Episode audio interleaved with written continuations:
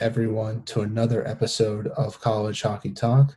On today's podcast, I'm joined by a very special guest. Uh, she is a sponsor of College Hockey Talk and will be one of our first College Hockey Talk sponsored athletes. And she is also a member of the St. Anselm's women's hockey team, Devin Porzansky. Uh, welcome to the podcast, and how's everything going? And thank you so much for coming on.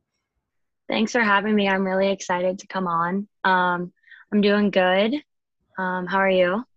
I'm doing well. I'm doing well. You know, the weather hasn't been the best out here, but you know, just uh, trying to hopefully for sunnier day, hope for sunnier days for the weekend, and enjoyed that. But overall, it's been all good on my end. That's awesome. Now, uh, besides training and uh, obviously school, what else have you been up to in the past few months? I know your team didn't really have a season. You played one team scrimmage, but that was about it. So I'm curious what you've been up to uh, for the past few months. Um, so while we were at school, although we weren't able to have a season, um, we were able to still train. So um, we were still on the ice every day, every other day. Um, we were also in the lift room, which was awesome. Um, and it was nice because like we got to bond with the incoming freshmen that we didn't really get to meet. Um, and it was it was just a great time for our team to bond in general. I think I got to know a lot more about girls that I didn't know before. Yeah, that's awesome to hear. And just talk about not playing any games this season and uh, how did you try to handle that? And what was your mindset uh, throughout the past year, not playing any games? And what did you try to do to help prepare yourself for next year's college hockey season? Um, so it was rough, uh, especially because, you know, some teams in our league did end up playing and our league did have a season this year. Um, so, you know, it was a little heart crushing. Um, but I think it kind of motivated motivated my team to work harder. Um, I think it was like, okay, well, we don't have a season, but we still have the opportunity to go out and skate. Um, and that was something that, you know, we were so very thankful for and lucky for. Um, I think we kind of took it as like, okay, this is a great opportunity for us to focus on the little thing in our games to get better. Um, we did a lot of skill sessions and one on one skills with coaches um, which was awesome. Uh, we got a new shooting range this year. Um, so we were able to do like a lot of stick handling, footwork, and shooting.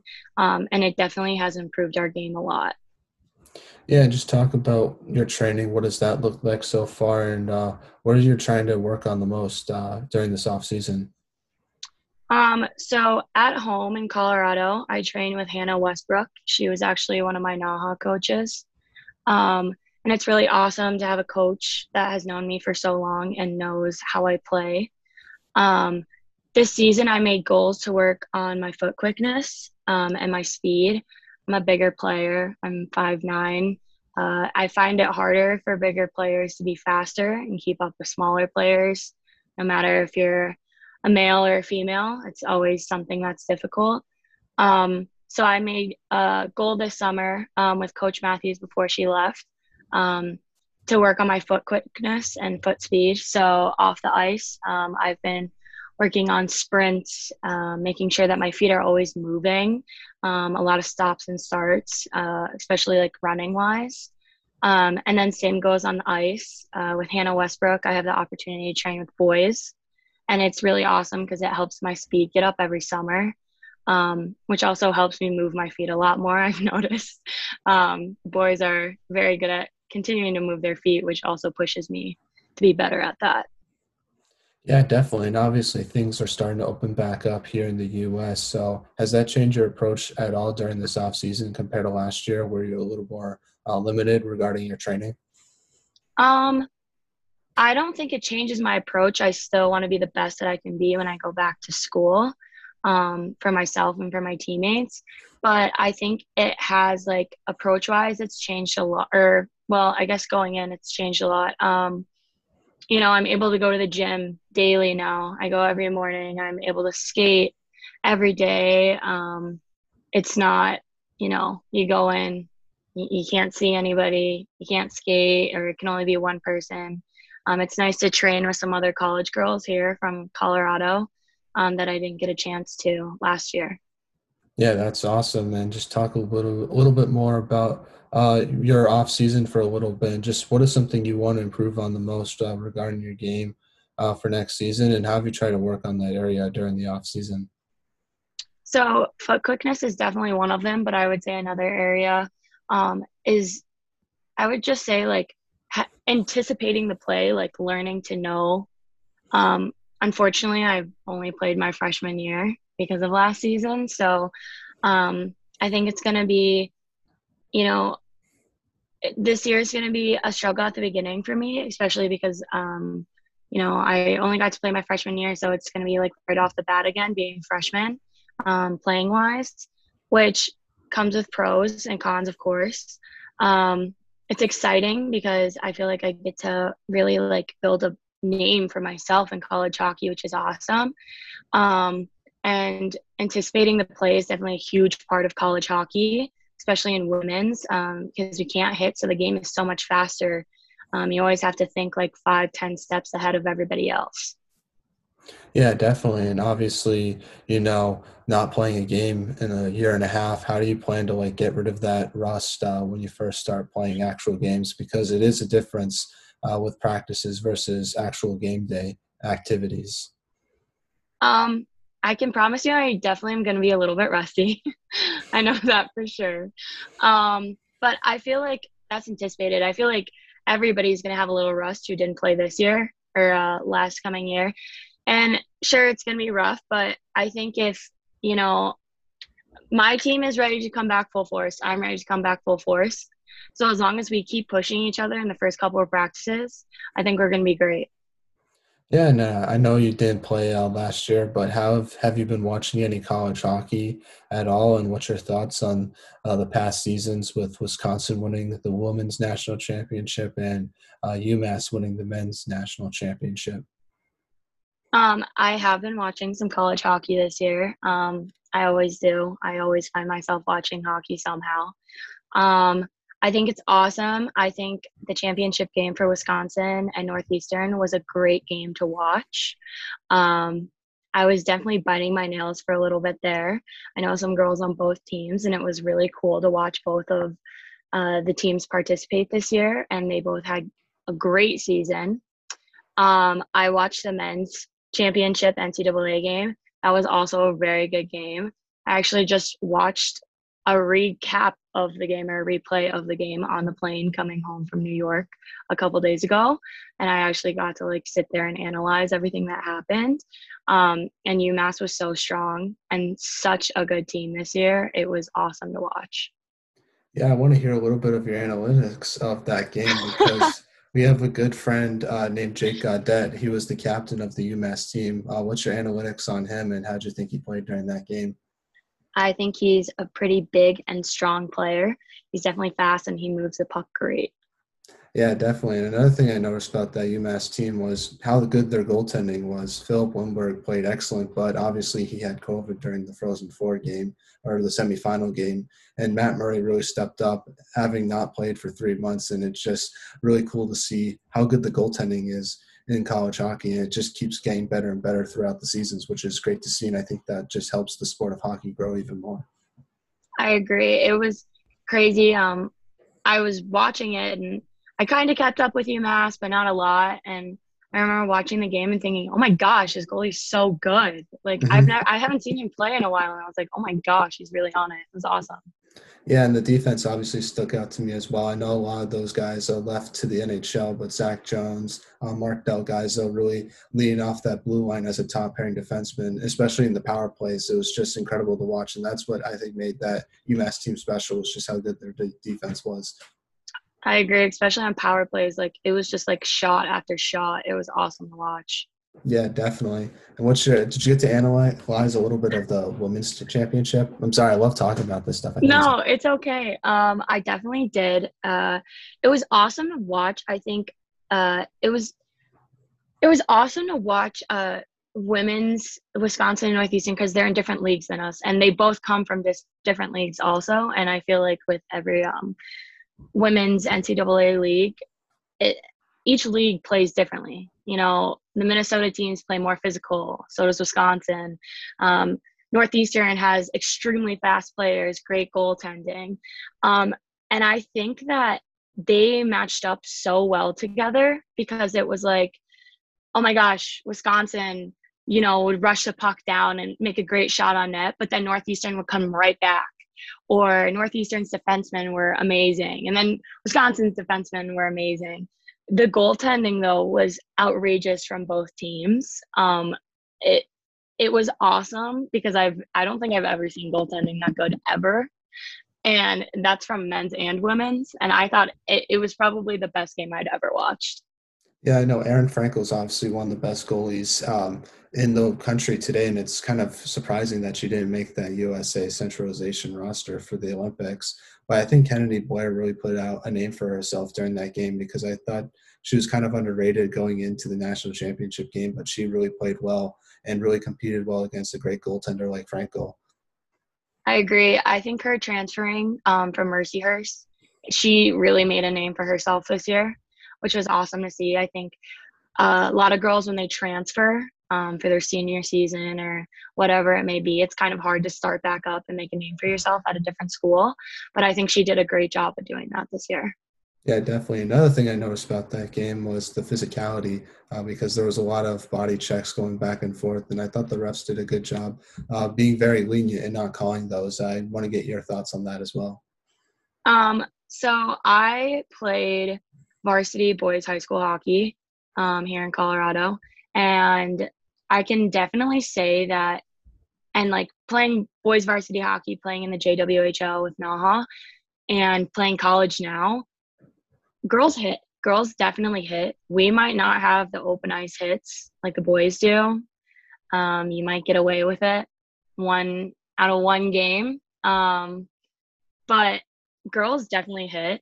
And I think that's the awesome thing about you know women's college hockey is the physicality is so it's not i don't want to say it's super intense but it's definitely there. And it's awesome because you know the refs know that it's there too but they let us get away with it. And i think it's awesome because it, it's just proving that girls hit. I mean i skate with boys all the time and they're, my, they're like oh my gosh you can hit really well and i'm like we do that in the women's too. Like it's not it's not something that um, only boys do and i think it brings a huge a huge different part and perspective to the women's game. Um, i feel like it helps us you know think faster think more on our feet. I think it's awesome.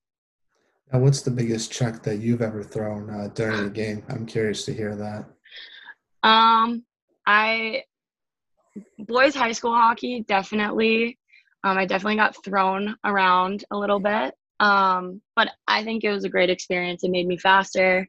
Um, it showed me and brought out different skills in me that i didn't think i had. Um, but it also told me and taught me how to make open ice hits. And that's something i got pretty good at because i'm a little bit bigger. Um, i'm not you know, five six. I'm pretty tall, and even with some of the boys, I'm pretty tall. Um, I've made one huge open ice hit that I will never forget. Um, and the kid was coming down with his head down, and I just put my shoulder into him, and both benches were cheering, and I think I will never forget that. Yeah, definitely. Have you ever had a check like that during a girls' hockey game, or only during a boys' um, high school hockey? Your boys' high school hockey experience? Um, I've definitely seen it in girls. Uh, now you're not always going to get away with it, uh, especially because it's open ice. Um, but I've definitely seen it in girls for sure. No, it was. Uh, I don't know if you remember the championship game. I think it was towards uh, the end of the first period, and Daryl Watts threw out a big check on one of the Northeastern defenders. Uh, I don't know if you saw that, but what was your thoughts on that? Um, I think that people say that there's no checking in women's hockey. There mm-hmm. definitely is. Um, and like I said, those Wisconsin teams and those Minnesota teams, they definitely check in their league. And I think it's awesome.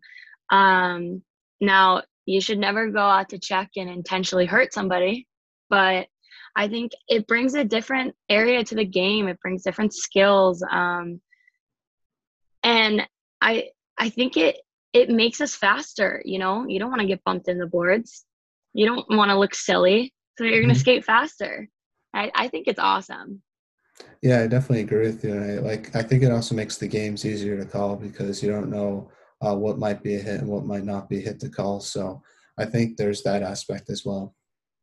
I agree.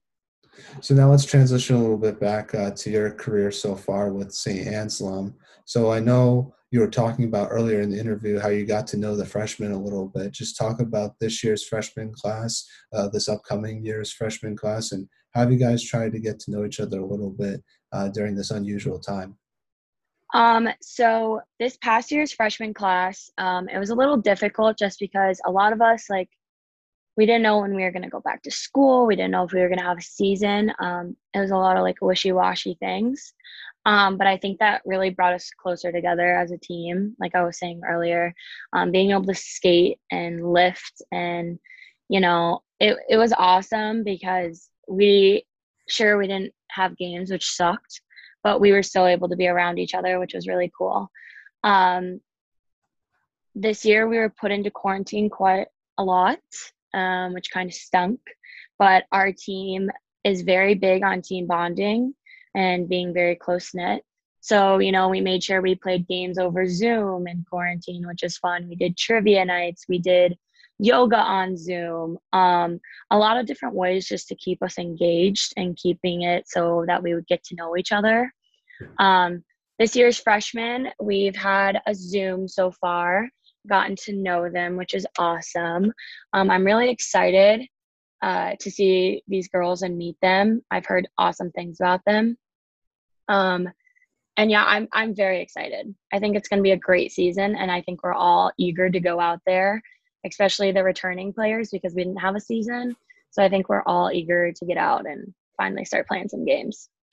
Yeah, and another thing that people might, or at least you, it might be crazy for you to realize, is that you're going to be an upperclassman uh, for this upcoming season. So, what type of leadership uh, do you want to bring? Are you more of a vocal or lead by example type of player? Um, so my team knows I'm very loud.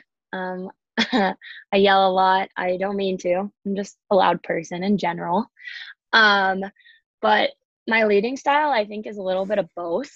Um, I was a captain my senior year at Naha um, which was awesome and I loved it. Um, you know, I feel like by leading um, with your voice, you you can't always show what needs to be doing or needs to be happening or going on. So I think um, also leading by example and doing the things that you need to do plays a huge part.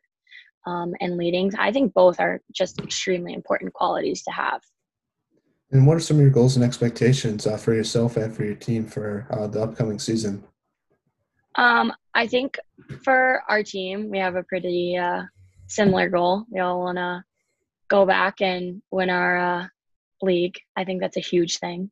Um, we are also NCAA. Um, we have, and I'm not sure if it's a bid or if we have to play to get in, um, but I know that's like a huge thing on everybody's radar. We really want to make a name for our school. We want to prove, you know, we're Division One. We we belong to be here. Um, and I I think it's just a huge thing is that we just all want to come out and really, you know, show what our team has. Um, personally, you know, I I just I want to be a good teammate this year, and I want to make great plays, and I want to set up my teammates. Yeah, definitely. And I was going to ask you about that. Your league, the NEWHA, um, will now be eligible to make the tournament. Um, and just talk a little bit about what it's like playing in that league uh, for fans that are listening that might not know about it just the competition you face every day and just talk about what the transition is going to be like for yourself kind of going to more of a d1 schedule because i was talking to some players on your team and i heard that you guys are going to play northeastern and maine uh, for this upcoming season which are two powerhouse schools in the hockey east conference.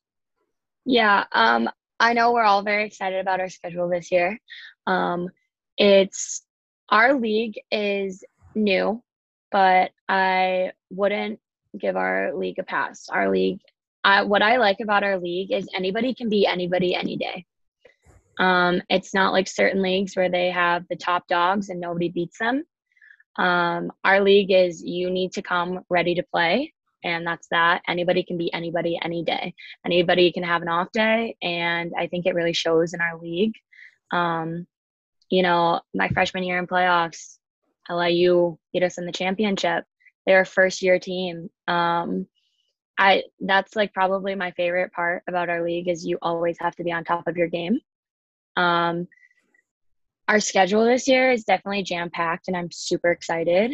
Um, we had a new coach come in, and she's also very excited um, about our schedule, which is awesome. So, yeah, I was going to ask you about that. You have a whole new coaching staff coming into the team next year. Uh, what was your thoughts on their hiring, and how excited are you to be coached by them uh, for this upcoming season? I'm very excited. Um, I'm very thankful for the things that Coach Matthew has done for us um, up to this point, but I'm very excited, um, you know, to start a new season. Um, and it's it's going to be awesome. I've heard great things about our coaching staff coming in, so I'm very excited um, to see what we can do this season. So let's transition a little bit and talk about the beginning of your hockey career and work all the way up to where you are now with uh, St. Anselm. So you're from Colorado. Just talk about growing up there and how did you start playing hockey? So um, I was originally born and raised in Chicago. Um, I played, my family's huge in the Colorado hockey scene out there, or Chicago hockey scene out there. Um, I played uh, boys until I became a U12. I then went to the Chicago Fury and played for Rob Granato. Um, I then we moved out to Colorado um, for my dad's job. I started playing girls hockey um, out here for a AAA organization, the Colorado Select, which is no longer around. Um, I then moved to the Rocky Mountain Rough Riders which was a double A girls hockey program when I came in, and we had AAA boys. Um, the next year, uh, when I started high school, we became AAA. Um, and then I was then double rostered on my boys varsity hockey team and my girls AAA team, um, which was a lot of fun. I did a lot of traveling. I was exposed to a ton of different things with um, district camp, national camp, uh, tournament teams. It was awesome. Um, and then my junior year, I got picked up by NAHA, North American Hockey Academy, and I did my first season there um, and my senior season there. That's awesome. And obviously, being coached by uh, Don Granato, uh, what's it like uh, being coached by uh, one of the Granato family members? Because obviously, Tony Granato is a great coach with Wisconsin, and uh, Cammi Granato is just a hockey legend. And I can go on and on about how great of a player she is. Uh, Rob Granato is awesome. He, uh, I'm really good friends. We're still really good friends with the family. Um, they're awesome people, um, amazing. My dad played hockey with them growing up too. Um, they are wonderful hockey people, and they are definitely people who still have and play a huge role in my life today that's pretty cool to be like family members with that legendary hockey family. Oh, what are they like, kind of like off camera, I guess, or not coaching? They are the same people. They are amazing people. Um, I played with both of Rob's daughters, um, Allie and Mandy. Um, and Allie actually played at the University of Vermont. Um, uh, Mandy plays golf now at Omaha. They're great girls. I mean, I I can't express to you how amazing the family is. Um, they definitely they really impacted my hockey life for sure. Now, speaking of the Granato family, uh, who was your favorite player uh, growing up? Uh, was it someone on the Chicago team, or was it another player, or maybe a women's hockey player who was on the Olympics? Um, so my favorite NHL player is definitely Andrew Shaw. Mm. Um, I love how small and gritty he is. It's awesome. Um, but my favorite women's ice hockey player is um, probably Kendall Coyne. Um, I remember growing up in the Chicago area at the same time she was playing for the Mission and then went to Northeastern. Um, you know, I played for the Mission U10, tiny little little kid just playing hockey. She signed my gloves and I was so excited. Um, I still have those gloves that have her signature on it. Um, she's such a great player. She's so fast. Um, I don't think I'll ever be anywhere close to as fast as she is, but she's amazing. Yeah, definitely. And I think what's amazing about Kendall Coyne is obviously she's one of the best uh, hockey players of all time. However, I feel like she's going to be remembered for what she's doing now after hockey, working with Chicago, being one of the first female coaches with that organization. I think it's incredible to see, and I hope she continues to rise up the ranks and potentially be the first uh, female head coach in the NHL. I agree. She's she has made such huge steps um, in women's ice hockey for you know the younger generation and the generation coming up now. Um, it's awesome to see. It's very exciting. Now, I have to ask you about Andrew Shaw because one of my favorite players growing up is Brad Marchand. And I know a lot of people uh, don't like me for it, but I think he's awesome. You know, he's kind of a smaller guy, but he scores goals and he uh, makes everyone upset, which is awesome as a Bruins fan to watch. Is that why you kind of gravitated towards uh, him? Because I feel like there's similar players. Yeah, I love Andrew Shaw. Um, I got to meet him the year that they won the Stanley Cup in 2010. Uh, I got to meet all the players actually, which was amazing and something I'll never forget. Um, I love Andrew Shaw because he is so rough and tough, but he's so small and like you would not expect it out of him. You'd expect him to be more like Patrick Kane, like fast, handsy, you know, can dangle around people with no problem. Um, Andrew Shaw just he just sticks out to me um, I'll never forget the goal that he had butted in. I, I, I still laugh about it because I think it's awesome. He's such a ballsy player, and I feel like you don't see it that often anymore. Um, and that's what I really love about him. What was he like when you met him? He was awesome, really down to earth. All all the Chicago Blackhawk players were. Um, they're all really great guys. Yeah, I'm curious to ask you about that because Patrick Kane's one of my all-time favorite players. Just because, in my opinion, he's the best uh, American-born player of all time. Uh, what, how cool was it to meet him in person, and did it kind of feel unreal uh, when you saw him? Yeah, so I was 12 when I met them. So, you know, I was a, I was little, but I thought it was the coolest thing ever. I still, my mom has, you know, framed photos of me in the house with Patrick Kane and Andrew Shaw and Jonathan Toews. Um, and it was awesome to meet players that year because they won the cup and it was it, it was like the dream team of the Chicago Blackhawks. Um, I met Byfuglien, like I met all these awesome players that don't play for the Hawks anymore. Um, so it was definitely like a once in a lifetime experience. Yeah, I know. One of my favorite players from that team was Antti Niemi, the goaltender. I feel like no one gives him enough credit, but I thought he was great during that playoff run. And I like liked watching him play. And I know Corey Crawford kind of took over for him after that championship and won the other two cups. But I, I really liked him a lot. Yeah, he was an awesome goalie. I think another, uh, you know, not player who was named a lot was Bryan Bickell. I think he was awesome. Brian Such Campbell a, as well. Yeah, exactly. Phenomenal players.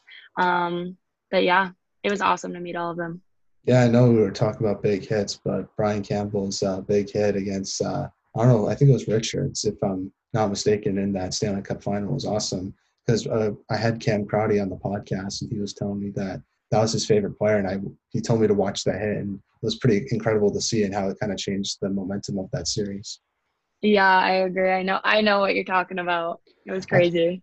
I do like to say that Mike Richards was an incredible player, and it's kind of funny how no one really remembers him now. But back in the day, he was awesome to watch, and I hope he comes back out and does some sort of media thing because I think he was a fun player to watch. And that Flyers team, even though they broke my heart, they were the first team to make me cry watching the sporting event when they beat the Bruins uh, after they were up 3-0 in the series.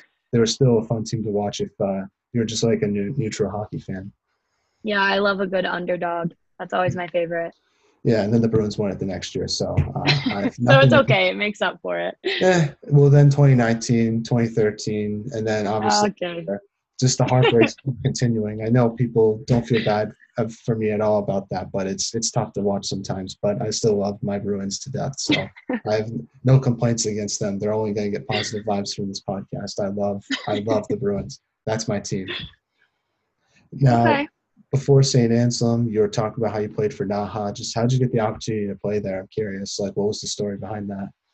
So, um, I actually attended national camp here before that. Um, so the coaches, uh, Jesse and Bill Driscoll, had seen me before that. Um, I also knew Hannah Westbrook, who was my coach at Naha. She played a huge role in women's ice hockey here in Colorado. Um, I'd known her basically since I'd moved to Colorado was when I met her. Um, and I remember I was getting ready to leave for a uh, boys varsity ice hockey game, and dad was like, Hey, I got an email from Naha. Do you know who that is? And I was like, You got an email from Naha? And was like, Yeah. I was like, Oh my gosh, really? And he's like, Yeah, they, they want you to come play for them or something. And I was like, Oh my gosh. I mean, I knew, you know, two girls, Lauren Spino, Emma Withrich out here, played for them. Um, Lauren Spino goes to LAU and then goes to Boston University. Um, and I was so excited because I'd always gone you know, national camps with them and district camps with them. And I was like, oh my gosh, are you sure they want me, dad? And he was like, yeah, the email says Devin. And I was like, yeah. okay. So um, I always wanted to go to boarding school. Um, I just didn't really know where I wanted to go. Um, I looked at the gunnery um, in Connecticut but I hadn't really, you know, I, I was still just kind of looking around. I didn't know if I wanted to leave home. It's, it's a big commitment to make at such a young age. Um, and Parker, Colorado is not that big of a town, so I didn't really want to leave any of my friends. Um, so I was, you know, still debating on it. And I had gone to the game that night, and Hannah Westbrook came up to me and was like, You need to come to Naha. Like, you are going to love it. She went there, and then she went to UVM and she was like you're gonna love naha. Like it's the vibe you want you know you're gonna love the girls there. So i was like okay i guess i could go to boarding school. And um, that september i left to go to school in stowe vermont and it was the best decision i had ever made. Yeah and how did that uh, naha experience help prepare you for college hockey with st anselm? Um it definitely prepared me off and on the ice off the ice, uh, living with 40 other girls, uh, definitely prepares you for a lot. Um, but, you know, I made some of my best friends there. Um, I made connections with people that I'll never forget. Um, off ice, we had a very strict routine. You got up at 7 a.m., you went to practice, then you went to lift, then you got back, ate lunch, and then you went right off to school it was not playing and it was the same thing every day. So you had to be very dedicated to what you were doing. Um, on ice it definitely helped me. The jwhl is an amazing league. Um, the size and the speed is amazing. It definitely took me like a year to get used to because we would play canadian teams. And you know there's always canadian teams that stick out that are great but the JWHL has great teams. And at Naha, we went to awesome tournaments. Um, you know, we played Shattuck my senior year. It was, we played awesome opponents. Um, and I learned a lot from going there. Yeah, definitely. And also, it kind of, I was talking to Kalia Johnson, and she went to Naha back in the day, and she was saying, like, when she went to Boston College her freshman year, she there was not a lot of adjustments she had to make being a student athlete because at Naha, you know, you play hockey in the morning, then you do school in the afternoon. So you kind of get used to what it's like being a student athlete in college. So once you get to college, it's like, I already know what this is like. I don't even really need to adjust. So this, I think, and that's what that's what I've been learning a lot from talking to other players who go to Naha, go to Selects Academy, all these other type of boarding schools. How it really prepares them uh, being a student athlete in college once they get there. Yeah, I mean, I think you know the top boarding schools for girls like Naha, Shattuck, Select, they all really have it down. They know um, being great friends with the college coaches, they know exactly how schedules need to run and they know what they need to do to make their players better to get them to those schools and they know how to prepare them um, essentially for the college aspect and the hockey aspect when they get there. Absolutely. Now, thinking back to your Naha experience, uh, what's the best memory you've ever had, whether it's on or off the ice? Um, okay, I have two. Off the ice, we had we went to a small gym. Um, this was before Naha moved to Massachusetts. They're now in Massachusetts, but they were in Stowe, Vermont before. Um, we went to a small gym and we had a trainer who did weights with us, and then we had one who did a spin class with us every Tuesday and Thursday. And I can never find a better spin class than what that instructor did with us on Tuesdays and Thursdays because I think I fell in love with spring classes after that. Um, she was such a great off ice um, and conditioning coach. Um, and then on ice, I would definitely have to say winning our league my junior year. Um, we won it in Detroit, Michigan, and we drove all the way from Vermont to Detroit, which was definitely a long drive, um, but it was so worth it. Um, it winning your league is it's such a big deal for Naha, um, especially when I went there because we didn't we only went to Naha till March. Um, so you didn't go to nationals. Um, the the end goal was to win our league, and you know being able to do that was amazing, um, and it was the best feeling in the world. Yeah, definitely, and it must have been a nice bus ride to come back from Detroit to Vermont because if you lost that game, that would have been like the longest bus ride uh, you've ever had. Exactly. What music was playing during that? I'm curious. Was it just like straight up like the song was just vibing, or was it more like just a lot of chatter? Um, it was like everybody was just so excited. Everybody was like, "Oh my gosh, we won our league!" Because it's it's a really big deal at Naha. Um, you want to carry on the legacy um, and the tradition that the girls before you passed down, and so it was just like a lot of giggles and excitement on the bus. Mm-hmm. That's awesome. Now let's take take me back to your recruitment process. What was that like for yourself, and what made you want to go to St. Anselm uh, versus other schools that might have been recruiting you at the time? Um, so Naha is amazing at pushing girls Division One and Division Three, and making sure that we get a place to play in college. Um, I think I was one of the last girls to commit in my grade um, at St. Anselm. Um, and I was between a couple of schools. I knew I wanted to go to a smaller school. Um, I just like hadn't like I had it narrowed down between like three schools, and I was like, okay, like what, what do I, what do I want to study? What do I want to do? Um, you know, how do I vibe with the coaches? How do I vibe with the girls that go there, um, and the team in general? Um, I got a call from Coach Matthews going in. It was the year going into my senior year. It was like that summer. I met her at a camp, um, and she had me come on an overnight visit. And as soon, literally, as soon as we drove onto campus, my other teammate was with me, who also goes there, Kennedy Cooper. Um, as soon as we drove onto campus, I was like, holy crap, this campus is so pretty like you think about New Hampshire and like I'm like, uh, I don't want to go to school in New Hampshire. New Hampshire. Like there's not much there. And I drove on campus and I was like, holy crap, it's so pretty. And we went in the fall. So we got to see all the leaves changing. And St. Anselm is on the hilltop and we're quote unquote the hilltop school. Um, and it was absolutely gorgeous. So I was like, okay, this school's really pretty. Like, what else does it have for me? So uh, we pulled up to the rink and I was like, no way is this their rink. It's so nice. Um, we have a giant scoreboard in the middle. We it's one of the nicest college hockey rinks I think I've ever seen. It's beautiful. Um, and I was like, oh my gosh, this school's so nice. And so I called my dad the next day after my overnight because we were going back to the hotel after that because we had a tournament in Massachusetts. I called my dad and I was like, hey, so I think you and mom are going to have to fly out here. Like, I think I know where I want to go to college. my dad was like, what? and I was like, yeah, I think you're going to have to fly out here now so I can go and commit.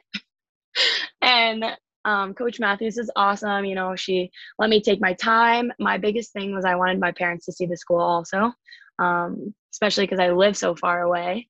Um, I wanted them to know that I was safe um, and I was going to a great school.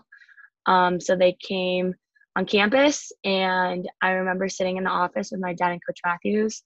And, you know, she was asking me how I like the school. And I go, So I think I want to commit now. And she was like, Really? Are you sure? Like, I'm not pressuring you into this. And I was like, Nope, I want to commit now. And she was like, Okay. And right then and there, I did it. And that's it. Now, uh, what was the biggest adjustment you had to make to college? Uh, I know we talked about how you kind of had a pretty seamless adjustment from your Naha experience to St. Anselm, but uh, was there anything that stood out to you playing your first few college hockey games on what you had to adjust to the most? Um, I think the hardest thing for me to adjust, and Coach Matthews know this, knows this because I struggled with it a lot my freshman year. Um, I would come from class and my brain would be so fried because I would sit through lecture after lecture and I'd be like, okay, it's time to dial in now for hockey. Where's that energy? Mm-hmm. And it took me, you know, the first month or so, the first month that I came in my freshman year, I actually had a broken foot. So I wasn't skating, I wasn't lifting, I wasn't doing anything. So I got away with, you know, being tired at practice. And then when it came to skating and coming from class, you know, I would jump on 10 minutes late because, you know, academics come before hockey. It's very important. And I would be like, oh my gosh, my brain is fried. I can't, I can't even remember the drill. She just drew on the board five minutes ago. Like, how am I going to do this? Um, so I definitely had to learn how to take time out of my day while I'm getting ready to focus in and zone in and be like, okay, school happened 10 minutes ago. I just got out of class, but now it's time to focus on hockey and let's think about the great practice you're going to have today. You know, what are you going to focus on this practice? Is it going to be scoring? Is it going to be, you know, body language? Is it going to be all of this? And I think that was a big adjustment I had to make because at Naha we had so much time in the morning. I could sit there at breakfast and be like, okay, so this is what I want to work on in practice. Um, this is how I want it to go. Where in college, you, you don't get that time. Um, and so that was definitely an adjustment, but I, I got to it eventually. yeah, that's all that matters. You did it. Now, during your freshman year, you mentioned this uh, earlier on in the interview, but you lost to LIU in the NEWHA championship game. Uh, what did you take away from that game overall, and how did you just evaluate your first year in college hockey with St. Anselm? Um, so I think the thing that I learned the most that season, especially in the championship game, um, was that you, in order to win, a hockey game, especially in college hockey, you have to play all three periods, and it has to be all three. It can't be two and a half. Can't be one period.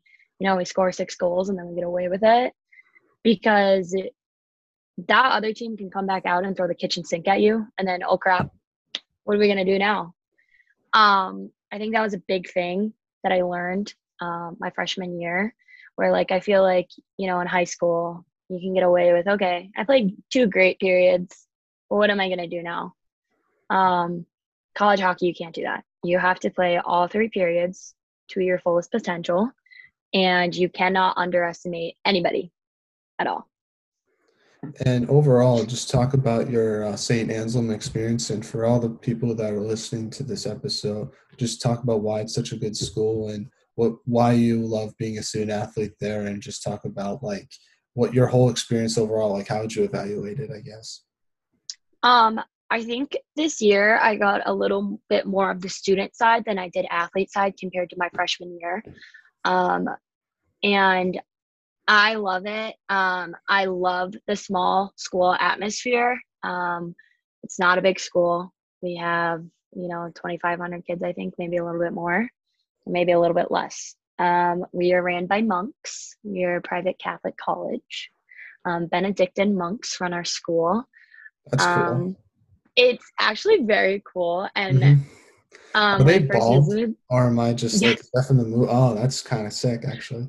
Yes, um, it's really cool because you know you get to go into the monastery. Um, the abbot comes in and he blesses us and allows us to come in. We learn about a, a, lot about the monastery. We actually have monks that come to our game. They love ice hockey. Um, they love going to all sports, um, and it's awesome to see them in their sunglasses and Birkenstocks. Um, you know, watching the games. Um, I think that was one thing that like shocked my parents when they came out for family weekend and watched our games. Um, but I love our school because we're so academically focused. Um, I'm a politics major, and we have and hold the uh, democratic debates every four years at our school, which is awesome. So you get to meet the candidates, you get to you get to see it up front and personal, um, which makes the experience so much more awesome. And it's in our rank too, which is even cooler, you know, because they're seeing my home.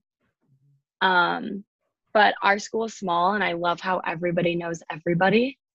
Um, you know, professors will show up to your games, monks will show up to your games. The community um, outside of our school loves the students there. You know, you'll look at the Facebook page and the people around are always talking about how awesome and great the students are that go to our school and how you know we're so helpful towards the community. We're so close with community um, because of our church being on campus. It's it's really something awesome. Um and like you don't have to be religious to go there. Like i i don't go to church every sunday but it's awesome to make these relationships with the monks um because they it's their permanent home and i think that's really cool. And I wanted to go to a school that had something a little more than hockey. And our school definitely has a little more character than just hockey. You know, we have the academics, we have the community part. So it's really cool. Yeah, definitely. And I go to a public university, so never going to see a monk in my college days, but you know, it's all good. So we're now in a segment I like to call the non-hockey segment, where I ask you some non-hockey questions. Now, one thing I'm trying to introduce to the podcast is fan questions. So the first fan question comes from Blue Fancy, and her first question is, uh, well, how does your lifestyle change from being in Colorado versus being in the East Coast? Because apparently there's like a difference, uh, she told me. There is. Um, Blue's right. um, so here in Colorado, the atmosphere um, and like the elevation play a huge part in my training. Um, you know, I am so I'm in such better shape when I come back to school because it's so hard to breathe here um, because we're way above sea level. Where when I come back to school, it's so easy to breathe, and I feel like I'm in great shape um, because we're at sea level. Um, it's definitely different living in Colorado and switching coasts. Um, I noticed that when I went out to Naha, there's a lot of words that I don't understand that East Coast people say um, Wicked. I, I don't get it. I try very hard. Um, there's a lot of foods you guys eat that I don't get. Like what? Um, what do we eat? I don't like just just like you guys like I don't know how to explain it, but like I'm trying to think like something out here that's huge, like is barbecue. You guys like have barbecue places, but they're not like everywhere in Colorado. They're on like every corner. Your guys' is like seafood because you're by the sea, which makes yeah. sense. Well, seafood. I'm not a seafood guy, believe it or not, from the East Coast. I would prefer a barbecue dinner over a seafood dinner. Oh, you're the opposite. I love seafood. uh, I think um, maybe because we live in different coasts, we're not used to it. Maybe that could be it. I don't know. Probably. Another thing is like like you guys driving, you guys are crazy drivers. We're the I best can... drivers. I complain about it of all time. I say it's my biggest pet peeve, bad drivers. However, Massachusetts statistically has the best drivers in the country. It's, it's the hardest state to get a driver's license in. That's a fact. so crazy. like you guys like I'll go like five miles over speed limit. I'll be like, okay, I'm going pretty fast. Like I should probably slow down. Somebody will blow by me. And I'm like, oh my gosh. Yeah. Or like the lingo with the roads, like rotary, I say roundabout. Like it's roundabout. so yeah, it's so funky. Yeah, well, driving here is definitely different, but I think it, it helps you become a better driver because once you go back to Colorado, you know like how to make quick turns, you know how to deal yes. with bad drivers, and I think that's an important skill for people to learn in the roads here, especially like I don't know if it's just in Massachusetts or New Hampshire, maybe town rule, but we can't uh, pave the roads until a certain time in the winter, so just the potholes are just like every winter. So we don't have that, but I have noticed that you guys have no street lights so I oh, always really? feel so blind, like in my neighborhood and even on normal streets. It's like street light after street light after street light. Yeah, like I live right next to a street light, which is kind of funny. So maybe I'm I live next. nobody has streetlights when I drive out by school, and I turn my my you know high beams all the way yeah. on because I feel I can't see anything. Yeah, no, that's definitely uh, definitely some uh, changes, but you know it is what it is. So I want to ask you a little bit about some of your teammates. Um, you obviously have the best style on the team. Uh, you and, but besides yourself, um, who is the best dressed on St. Anselm's women's hockey? You know what? I'm gonna have to either give it to Blue Fancy or Maddie McCaffrey. Um, I would give them style points. I would take one away from Maddie because she's Maddie. Um, but I would probably give it to one of them. Who's the funniest on the team? Oh boy, the funniest. Um, I would probably say unfortunately, Blue Fancy or Aaron Myers. She she did not say herself. She said Aaron Myers. So that's I am surprised. Um, biggest pet peeve. uh, when people chew with their mouth open or talk with food in their mouth, I can't stand it. hmm I I can agree with you on that. I think mine is bad drivers or people who don't cover their mouths uh, when they sneeze, uh, especially Oh, right that's now. the worst. um, especially now. Uh, it's like, what are you doing? Uh, I don't want to. So to. unsanitary. I don't want to get shut down for another year and a half. So please cover your Yeah, mouth. no thanks. Uh, final non-hockey question to you is: If there was a movie made about your life, uh, who would you want to play yourself and why? Okay. Um, it would definitely be Scarlett Johansson.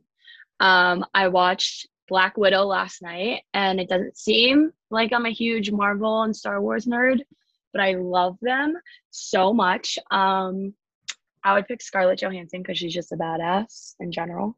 hmm Um, and she always plays characters in movies that are like sick. So Yeah, that's a good one. That's a good one. Uh, for myself, I, I usually say the same answer, but I'm gonna switch it up a little bit. So I'm a big Parks and Recs fan. So I feel like Rob Lowe would be a cool person to play me. That's his, a good one. he has his own podcast. Um, he's in great shape for um, being a middle-aged person. Like I think he has a six-pack, which is awesome. I hope to have a six-pack when I'm in that age as well. So that'll be a cool, uh, cool, I guess, actor to play me. So I, even though he look nothing like, I think it'll be awesome. So I think that's a good answer. so, Rob, if you're listening, you're my guy. So, back to some hockey questions now. Uh, my first question to you is: I asked this to everyone: is what advice would you give a younger player who is trying to pursue a Division One college hockey scholarship or Division Three college hockey scholarship? I should put that in uh, more often in those questions. Um, I would definitely say I don't think there's any difference in training when it comes to being a Division One or Division Three athlete. You still put in the same amount of work. You still put in the same amount of time of, of training. Um, you know, there's Division Three schools out there that can beat Division One with no problem. Um, and I think that just shows goes to show how cool um, playing a college sport is but I would tell them, you know, keep pushing, keep working. Um, no matter where you're from, it's definitely harder from some places than others. But, you know, keep pushing, and eventually those people are going to find you, and it's going to be awesome.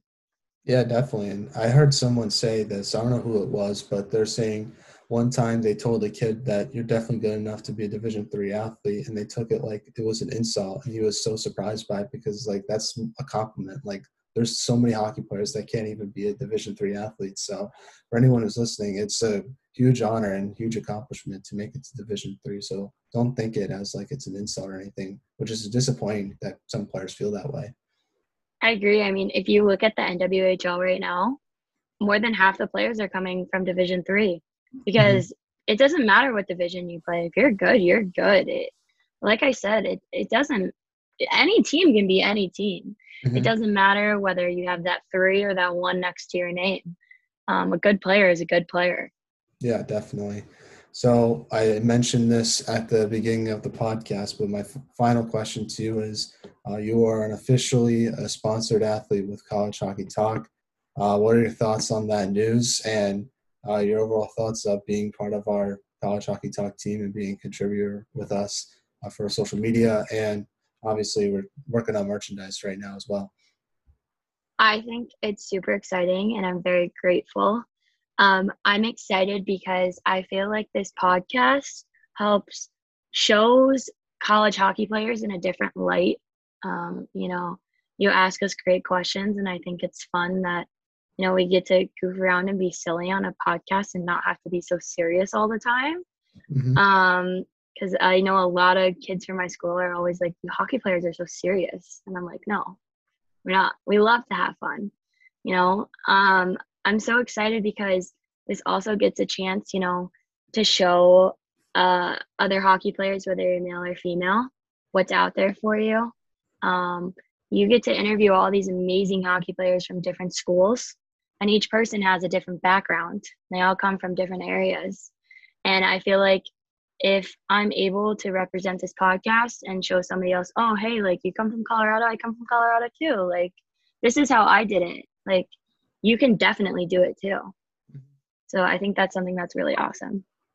Well, I'm very excited to work with you, Devin, and this is not going to be the last time we hear your voice on the show. Uh, she'll be uh, making guest appearances throughout the season, so I'm excited about that. I think you got a little taste of it from our conversation about the championship games. Uh, but do you have any shout outs before we let you go? Just uh, to any of your friends, family members, or teammates? Yeah, I definitely got to shout out my family, um, especially my mom um, and dad. They are definitely my biggest supporters, and they've been with me and picked up the tab for every time I've played hockey, mm-hmm. which is a, a fat tab. Um, and, you know, shout out to my college teammates because they're amazing people, and I would be nowhere without them today. Um, yeah, that's about it. Well, thank you so much, Devin, for coming on the podcast. I really appreciate it. Uh, you're an amazing person, and I just want to let you know that obviously you're a great hockey player, but you're an amazing person, so kind, so nice, and that means a lot to me. So I just want to let you know that, and thank you so much for taking time out of your day and talking with me. It really means a lot, and I can't wait to work with you. Like I said before, uh, throughout the upcoming season, it's going to be a lot of fun. Yeah, of course. Thank you for having me, and I'm also very excited. Thank you to everyone who listened to today's episode. I really appreciate it and it means a lot to me. Make sure you follow our social media accounts, and I'll see you guys next time with another great episode. But until then, take care, everyone, and have a great day. Bye.